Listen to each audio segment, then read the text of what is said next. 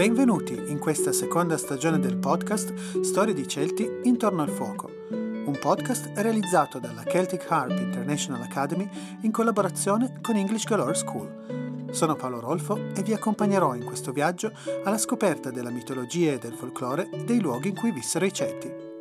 Attraverseremo le Alpi e, solcato il mare di Bretagna, ci addentreremo nelle nebbie di Albion e scopriremo i misteri dei vari popoli di Galles e Scozia.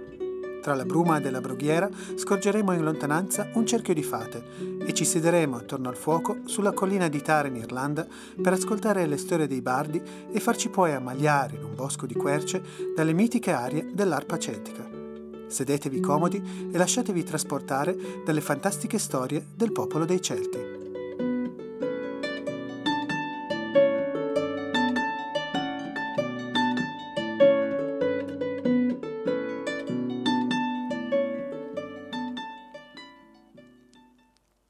La storia di Jack O'Lantern. Le foglie ormai cadute dagli alberi venivano trasportate da una brezza frizzante che lambiva le strade del villaggio.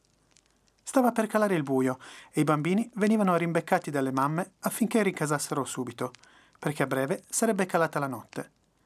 I fuochi nei camini erano accesi e le castagne scoppiettavano nelle pentole. Era una comune sera d'autunno e come sempre, quando arrivavano i mesi bui, tutti si chiudevano in casa non appena calava il crepuscolo, pronti per le attività serali. Dopo la cena, qualcuno si metteva a leggere a lume di candela, qualcun altro era intento a spannocchiare nelle stalle, perché quelli erano gli ambienti più caldi delle abitazioni e lì si raccontavano delle storie di paura e di mistero. Qualcun altro ancora era già a letto. Ma non tutti però erano così abitudinari. Vi erano infatti alcuni abitanti del villaggio che sfidavano il freddo della notte e passavano la serata al pub dove, tra partite a carte innaffiate da birra e whisky, si dimenticavano dello scorrere del tempo, fino a quando l'oste non era costretto a cacciarli perché doveva chiudere. Uno di questi abituali avventori era proprio il protagonista della nostra storia, Stingy Jack, o meglio, Jack Lavaro. Jack lo conoscevano tutti nel villaggio, un tempo un bel ragazzo dai capelli rossi e il viso velato da leggere lentiggini, con degli occhi verdi che ricordavano gli smeraldi più preziosi, era sempre stato l'oggetto dei diari d'amore delle fanciulle del villaggio. Ma in quegli occhi verdi, a volte, si poteva scorgere un brillio, non di stelle lontane, ma di bracci sopite, quelle ceneri ardenti che a molti ricordavano gli inferi ignei. Sì, dietro quel bell'aspetto e lo sguardo beffardo si celava un ragazzo malandrino, infingardo e astuto, un vero poco di buono, per dirla con le parole delle madri preoccupate che cercavano di allontanare gli interessi delle figlie da lui. Jack, che col tempo era cresciuto, dopo aver marinato la scuola e aver cambiato parecchi lavori, aveva ereditato una piccola fortuna dai genitori che erano morti quando lui era a spassarsela nella grande città. Ma nonostante avesse nelle tasche un bel gruzzoletto che gli garantiva di vivere senza fare un bel niente, si era anche guadagnato la nomea dell'uomo più avaro che esistesse nell'arco di miglia e miglia. Un tirchio bello e buono, dicevano di lui. Ma ora sto divagando ed è il caso che torniamo alla nostra sera autunnale fredda e per nulla accogliente. Quella sera, come tutte le sere, Jack era al pub. Erano passati anni e anni dal suo periodo di beltà giovanile e ora Jack era un vecchio rattrappito che nonostante avesse più alcol che sangue in corpo, aveva ancora una certa dignità e a differenza di altri suoi coetanei non usava ancora il bastone da passeggio o il monocolo per leggere i necrologi e gli annunci di cronaca nera. Se ne stava lì seduto in disparte, al bancone del pub, nascosto nella penombra, con lo sguardo fisso sulle nervature del legno, di fronte al suo boccale di birra. Non c'era molta gente che si prendeva la briga di andarglisi a sedere vicino e intavolare una conversazione. Chi mai voleva spendere del tempo con uno che aveva passato la vita a truffare la gente, prendersi gioco dell'amore e tenere tutto per sé? Jack, anche quella sera, era al suo terzo boccale di birra scura ed era assorto nei suoi pensieri e sembrava non prestare attenzione a nessuno.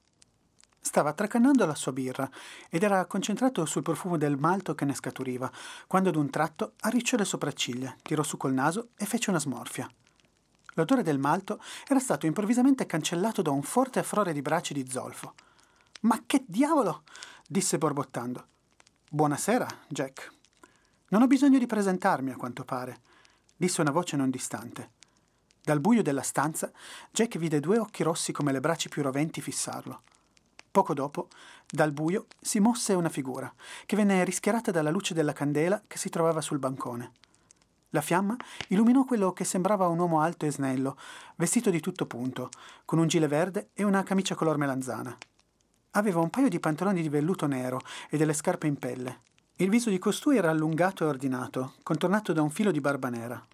Portava poi un paio di baffi sottili e arricciati che gli facevano risaltare delle labbra affilate color sangue e gli occhi che brillavano come tizzoni ardenti erano schermati da un paio di occhiali da vista rettangolari. I capelli corti neri impomatati lo facevano sembrare come se fosse uscito da una cena col sindaco. Appoggiò una mano sul bancone e Jack vide che le unghie erano completamente nere, appuntite come il becco di uno sparviero. Dannazione! borbottò Jack nuovamente. Quel tizio era il diavolo. L'uomo lo guardò e con uno sguardo diabolico lasciò intravedere i denti bianchi e luccicanti. Mio caro Jack, è venuta la tua ora. Sono venuto a prenderti, disse il diavolo. Jack sapeva che prima o poi il diavolo sarebbe comparso una notte e dopo aver aspettato che tirasse le cuoia avrebbe portato la sua anima dritta dritta giù all'inferno. Dopotutto era sempre stato un poco di buono e i farabutti come lui avevano un posto speciale là sotto. Jack posò lentamente il boccale di birra sul bancone e sospirò. Poi si voltò e guardò il diavolo negli occhi. Immagino di non potermi esimere dalla tua richiesta, disse Jack. Temo proprio di no disse il diavolo sorridendo e facendo tamburellare le unghie nere sul bancone.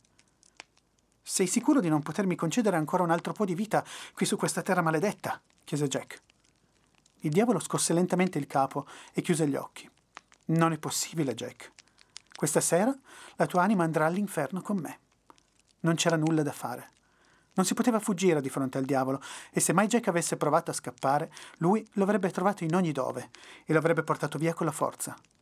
Tanto valeva lasciare che le cose prendessero il loro corso. Jack sospirò nuovamente e beve un altro sorso di birra. Dunque, così sia, ma concedimi almeno di terminare la mia ultima birra, disse. Il diavolo lo guardò e annui. Certamente.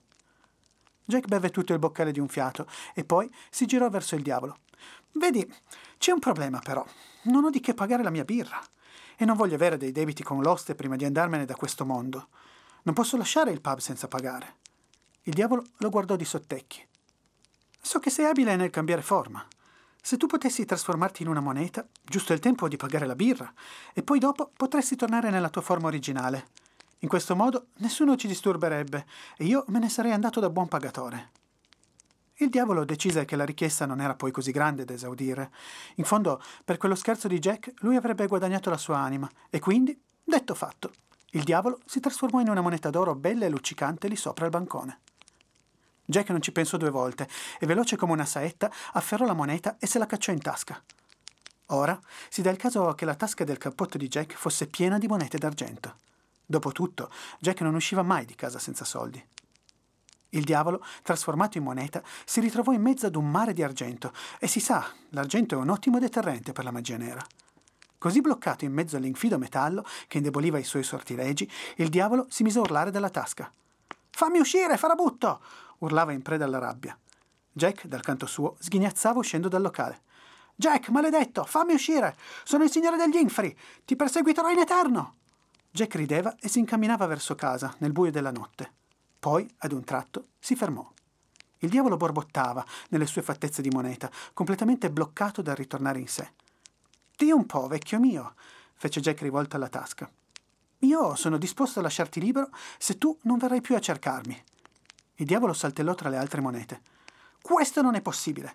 Tu devi venire con me all'inferno, non c'è altro modo, disse il diavolo. Fammi uscire da qui. Jack riprese a camminare. E allora mi dispiace, caro mio, ma quelle monete ti faranno compagnia per molto tempo. Il diavolo si divincolava tra le altre monete e si bruciava per il contatto con l'argento. Jack, fammi uscire, ho detto. Soltanto se estrae la mia condizione, disse Jack. Questa cosa non è possibile. Va contro il corso delle cose. Prima o poi morirai e finirai all'inferno, sbraitò il diavolo. Beh, meglio il più tardi possibile allora, disse Jack. Ascolta, maledetto, ti concedo altri sette anni di vita su questa terra. Vai e fa quello che vuoi. Hai guadagnato altri sette anni, ma liberami da questo tugurio. Jack ci pensò su un attimo e poi annui. Va bene, sei libero. E libero lo sono anche io, disse Jack. Il diavolo moneta venne preso e lanciato via dalla tasca, in mezzo ad un campo d'erba. Subito, in un vortice di fuoco, la moneta si ritrasformò nel diavolo, che lo guardò adirato e poi sparì in uno sbuffo di fumo, lasciando un terribile olezzo di zolfo. Jack si mise a ridere a crepapelle, perché questa volta era riuscito a farla franca persino con il diavolo incarnato. Passarono così sette anni, sette anni in cui Jack continuò ad essere l'uomo spregevole che era sempre stato e a farsi odiare da tutti quelli che avevano la sfortuna di incrociare il suo cammino nefasto. Lo avevamo lasciato in quella notte di autunno di sette anni fa e ora si era di nuovo nel periodo buio dell'anno. Jack stava rincasando dal pub, barcollando vertiginosamente sulla strada di campagna che dal villaggio portava ad alcune case che si trovavano sul limitare dei frutteti del paese. Era ormai finito il tempo del raccolto, ma alcune mele erano rimaste appese alle punte più alte degli alberi e ora venivano illuminate dai bagliori della lanterna di Jack. Ad un tratto, in mezzo alla strada, Jack intravide una sagoma scura. Aveva l'aspetto di un caprone, con due lunghe corna che si arricciavano a guzze, e quando Jack lo illuminò meglio, vide che aveva due occhi rossi che lo fissavano senza mai battere ciglio. Quando si rese conto di essere troppo vicino all'animale, era ormai troppo tardi. Il caprone venne avvolto da un circolo di fiamme che una volta scomparse lasciarono il posto da un ragazzo dai capelli rossi, vestito con un cappotto verde e dei pantaloni neri. Aveva due occhi dallo sguardo affilato e la cicatrice di un taglio sulla guancia destra. Jack, in preda ai fumi dell'alcol, lì per lì non si rese conto di chi avesse davanti. Ehi tu, ragazzo, cosa ci fa uno come te tutto ben vestito ed agghindato come se dovesse andare a nozze in mezzo alle campagne di notte? Vuoi farti derubare, forse?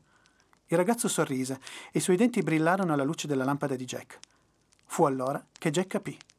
Buonasera, Jack, disse il diavolo. Sono passati sette anni e come vedi sono tornato puntuale a reclamare la tua anima. Jack strabuzzò gli occhi e poi si ricordò del patto che aveva stipulato con lui anni prima. Diamine, mio caro amico infernale, sei già di ritorno, disse Jack. Non esiste ritardo per me e questa volta sono qui per la tua anima, continuò il diavolo in tono pacato. Hai ragione, hai ragione. Una promessa è una promessa. E io devo mantenere la mia parola, disse Jack sospirando. Il diavolo sorrideva a braccia conserte, pronto al trapasso del vecchio di fronte a lui. Vedi, però, vorrei solo avere un ultimo desiderio esaudito, prima di morire e lasciare che la mia anima venga messa nel tuo sacco, disse Jack. Il diavolo alzò gli occhi al cielo e aggrottò le sopracciglia. Sentiamo, e bada bene a non gabbarmi di nuovo, perché questa volta non la scamperai liscia, replicò il diavolo. Jack indicò le mele sui rami più alti dell'albero di fronte a loro. Le vedi quelle mele succose lassù? chiese Jack. Ovvio che sì, rispose il diavolo. Ecco, io vorrei mangiarne una prima di lasciare questo mondo. Vorrei assaporare ancora una volta quel frutto, che poi non potrò mai più mangiare. Sarebbe un ultimo ricordo del mondo. Te ne sarei infinitamente grato, disse Jack. Il diavolo guardò le mele e poi alzò le spalle. Beh, non mi sembra una richiesta poi così grande. Dopotutto, perché no? Vai, sali su quell'albero e mangiati un'ultima mela. Jack lo guardò e poi fece cenno di no con la testa. Ma io non posso arrivarci. Guarda come sono tutto vecchio e rattrappito. Tu sei un giovane bello aitante. Sicuramente deve essere uno scherzo per te salire sull'albero e andare a raccogliere la mela per me. Il diavolo sbuffò. Oh, e va bene. Diamoci una mossa, però. Io salgo su quell'albero, ti lancio la mela, e quando sarò sceso voglio che tu l'abbia già mangiata. L'inferno non aspetta mica. Il diavolo si avvicinò all'albero e nella sua forma di giovane ragazzo fu una passeggiata arrampicarsi su per il melo. Quando fu in punta, staccò la mela più rossa di tutte e la lanciò giù a Jack. Jack la raccolse e la dentò e prontamente, sfilato un coltello dalla sua giacca, si avventò sulla corteccia dell'albero e incise una grossa croce.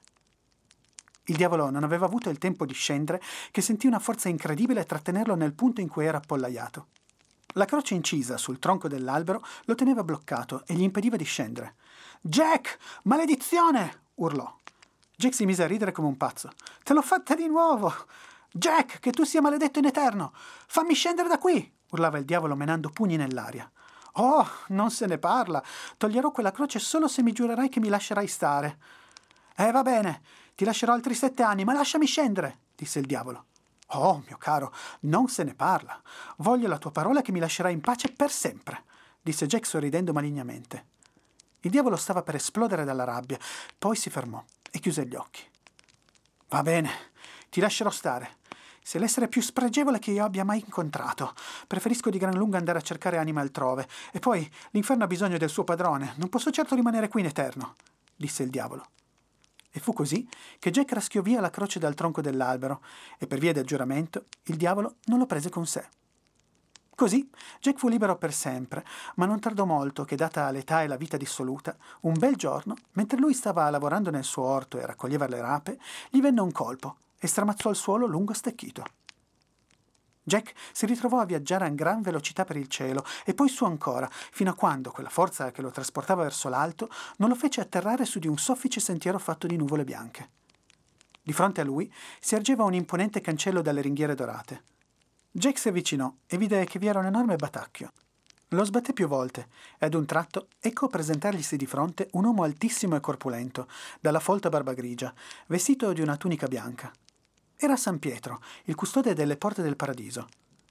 Jack, che cosa ci fai qui? chiese l'uomo gigantesco. Jack era minuscolo di fronte a lui. Credo di aver lasciato il mondo terreno e ora sono qui a chiedervi di entrare in paradiso. San Pietro lo guardò dall'alto in basso e poi, con la fronte corrucciata, tuonò. Non penso proprio. Hai condotto una vita dissennata e tu non puoi entrare in paradiso. Scendi immediatamente agli inferi, dove invece quello è il posto che ti spetta, disse indicando con il dito una strada che scendeva giù attraverso le nuvole. Jack non proferì parola, perché si rendeva conto che la vita che aveva condotto poteva solamente condurlo all'inferno. Si incamminò quindi per la scalinata che lo portava giù nel sottosuolo e, dopo una lunga discesa, si ritrovò nelle lande desolate dell'inferno. Ecco pararsi di fronte a lui un enorme cancello nero, con un enorme batacchio che lui colpì più volte. Non passò molto che venne ad aprirgli il diavolo, questa volta nella sua vera forma. Era un demone molto più alto di lui, dalle fattezze umane, erculeo e con la pelle rossa. Sulla testa, senza capelli, spuntavano due corna nere e i suoi occhi gialli avevano due pupille atre nelle quali si intravedevano le braccia del fuoco perpetuo dell'inferno. Oh, signor diavolo, disse Jack tenendo il cappello in mano. Il diavolo lo guardò con disprezzo. Che cosa vuoi, essere infido? Che cosa ci fai qui davanti alle porte dell'inferno? gli chiese. Sono morto e in paradiso non mi vogliono. Mi è stato detto che questo è il mio posto, disse Jack preoccupato. Il diavolo si mise a braccia conserte e, gonfiato il petto, lo guardò dall'alto in basso. Non ci pensare nemmeno, brutto verme. Non hai fatto altro che giocarmi dei tiri mancini e pertanto l'accesso all'inferno ti è negato. Ti sei comportato in un modo così spregevole che non ti ho permesso entrare in questo luogo, disse con voce austera il diavolo. Ma io sono stato un uomo malvagio. Chiaramente merito l'inferno, disse Jack. Hai tradito la mia fiducia. Qui non sei il benvenuto, disse il diavolo. Ma io non ho altro posto dove andare. In paradiso non mi vogliono. E se qui non posso entrare, dove mai potrò trovare un posto dove stare? L'unica alternativa era vagare per sempre nella notte infinita del limbo, un luogo dove si perdevano le anime che non potevano trovare posto né nel paradiso né all'inferno. Jack si accasciò e si mise a piangere. Era una vista triste e desolante, quella di un vecchio ormai minuto, piegato su se stesso, che piangeva lacrime amare, intrise di tutta la vergogna che era stata la sua misera vita. Il diavolo lo guardò e gli indicò la via per la foresta oscura del purgatorio. Jack si alzò e guardò la strada buia in lontananza. Come farò a vedere il sentiero? C'è un buio spettrale laggiù, piagnucolò. Il diavolo allora, mosso a compassione, gli diede in dono uno dei carboni ardenti delle fiamme dell'inferno, delle braccia perpetue che potevano illuminargli la strada. Jack allora si mise a scavare con un coltello l'interno della rapa che aveva in tasca, la stessa che aveva raccolto quando aveva tirato le cuoia. Intagliò una faccia mefistofelica nella rapa e poi ci infilò dentro le braccia ardenti degli inferi. Ecco, così potrai vedere dove metterai i piedi, disse il diavolo. Poi sparì dietro la cancellata oscura. Jack si incamminò per la strada che portava verso il buio, illuminandosi la via con la sua lanterna scavata nella rapa. E fu da allora che Jack iniziò il suo vagare infinito nella notte oscura, alla ricerca di un luogo dove fermarsi e trovare rifugio. E ancora oggi, durante la notte di ogni santi, se ci si affaccia alla finestra quando giunge l'ora delle streghe, è possibile scorgere una fioca luce che fora l'oscurità più profonda. È Jack O'Lantern, Jack della lanterna. Lo chiamano così quelli che lo vedono passare di fronte alle loro case, intento a proseguire per la sua strada, senza fermarsi mai. La storia che avete appena ascoltato è un racconto del folklore irlandese che ad ogni Halloween ci ricorda di come il personaggio di Stingy Jack abbia fornito l'origine delle famose zucche intagliate che posizioniamo davanti alla porta di casa o sui davanzali la notte del 31 ottobre per tenere alla larga gli spiriti malvagi. La tradizione dell'intagliare delle rape e utilizzarle come lanterne risale a molti secoli fa in Irlanda, quando era appunto usanza mettere queste lanterne accese fuori casa a protezione dell'abitazione. A metà del 1800, con la terribile carestia che portò un milione di irlandesi a lasciare l'isola ed emigrare verso altri luoghi, primo fra tutti gli Stati Uniti, la tradizione dell'intagliare le rape si mise anch'essa in viaggio. Quando gli irlandesi giunsero in America e portarono con sé la loro cultura, vollero continuare con la tradizione delle rape intagliate di Halloween, ma presto si resero conto che lì vi era un ortaggio che si prestava molto meglio all'uso, le zucche arancioni a cui siamo abituati oggi. Le rape lasciarono il posto alle zucche e ogni Halloween venne caratterizzato dall'intaglio di queste grandi cucurbitacee. Gli Stati Uniti d'America conobbero così la festa irlandese di Halloween e col tempo la fecero diventare parte della loro cultura, non senza inserire alcuni elementi rivisitati e americanizzati. Verso le ultime decadi del secolo scorso, la festa di Halloween prese piede anche in paesi europei non di lingua inglese e non mancarono i vari detrattori della festa che immediatamente la additarono come una festa di zucche vuote, non pertinenti alla cultura del paese che coglieva questa nuova tradizione. Ma è interessante notare come invece la luce della conoscenza riesca a scacciare la paura per quello che a prima vista è diverso solo perché ignoto. Studi di antropologia culturale ed etnografia hanno raccolto le testimonianze in molte regioni d'Italia dove si evince che la tradizione dell'intagliare rape e riempirle con dei lumini era propria anche di Piemonte, Lombardia, Liguria, Toscana, Lazio, Sardegna e così via. Chiaramente i nomi erano diversi e noi non chiamavamo certamente le nostre rape intagliate Jack-o'-lantern, ma l'idea alla base era la stessa, ancora una volta a testimoniare il fatto che un sostrato di cultura comune è sempre stato presente. In origine, nel mondo anglosassone, Jack-o'-lantern era il nome che veniva dato ai fuochi fatui, gli ignis fatus, anche chiamati will o' the wisps, quelle fiammelle blu o verdi che si potevano scorgere in alcuni momenti dell'anno in prossimità di cimiteri, paludi o stagni, e che altro non erano che delle fiamme derivanti dalla combustione del metano, sprigionato dalla decomposizione di corpi organici. Successivamente, il nome venne applicato anche a queste lanterne costruite dai vegetali. Storie di fuochi fatui sono presenti nella maggior parte del folklore europeo e le zucche intagliate odierne sono la riprova del fatto che questa identità culturale comune ha trovato il suo modo di sopravvivere, tra rielaborazioni e riadattamenti, viaggiando più volte attraverso l'Atlantico. Quando quest'anno intaglierete la vostra zucca di Halloween, pensate che quel gioco che vi apprestate a fare porta con sé un gesto culturale vecchio di secoli e intriso di puro folklore e identità umana condivisa. Storie di Celti intorno al fuoco è un podcast scritto e diretto da Paolo Rolfo. È prodotto dalla Celtic Harp International Academy e accompagnato dalle musiche di Elisa Petruccelli. Il sound editing e la post-produzione sono di Valentino Barbareschi.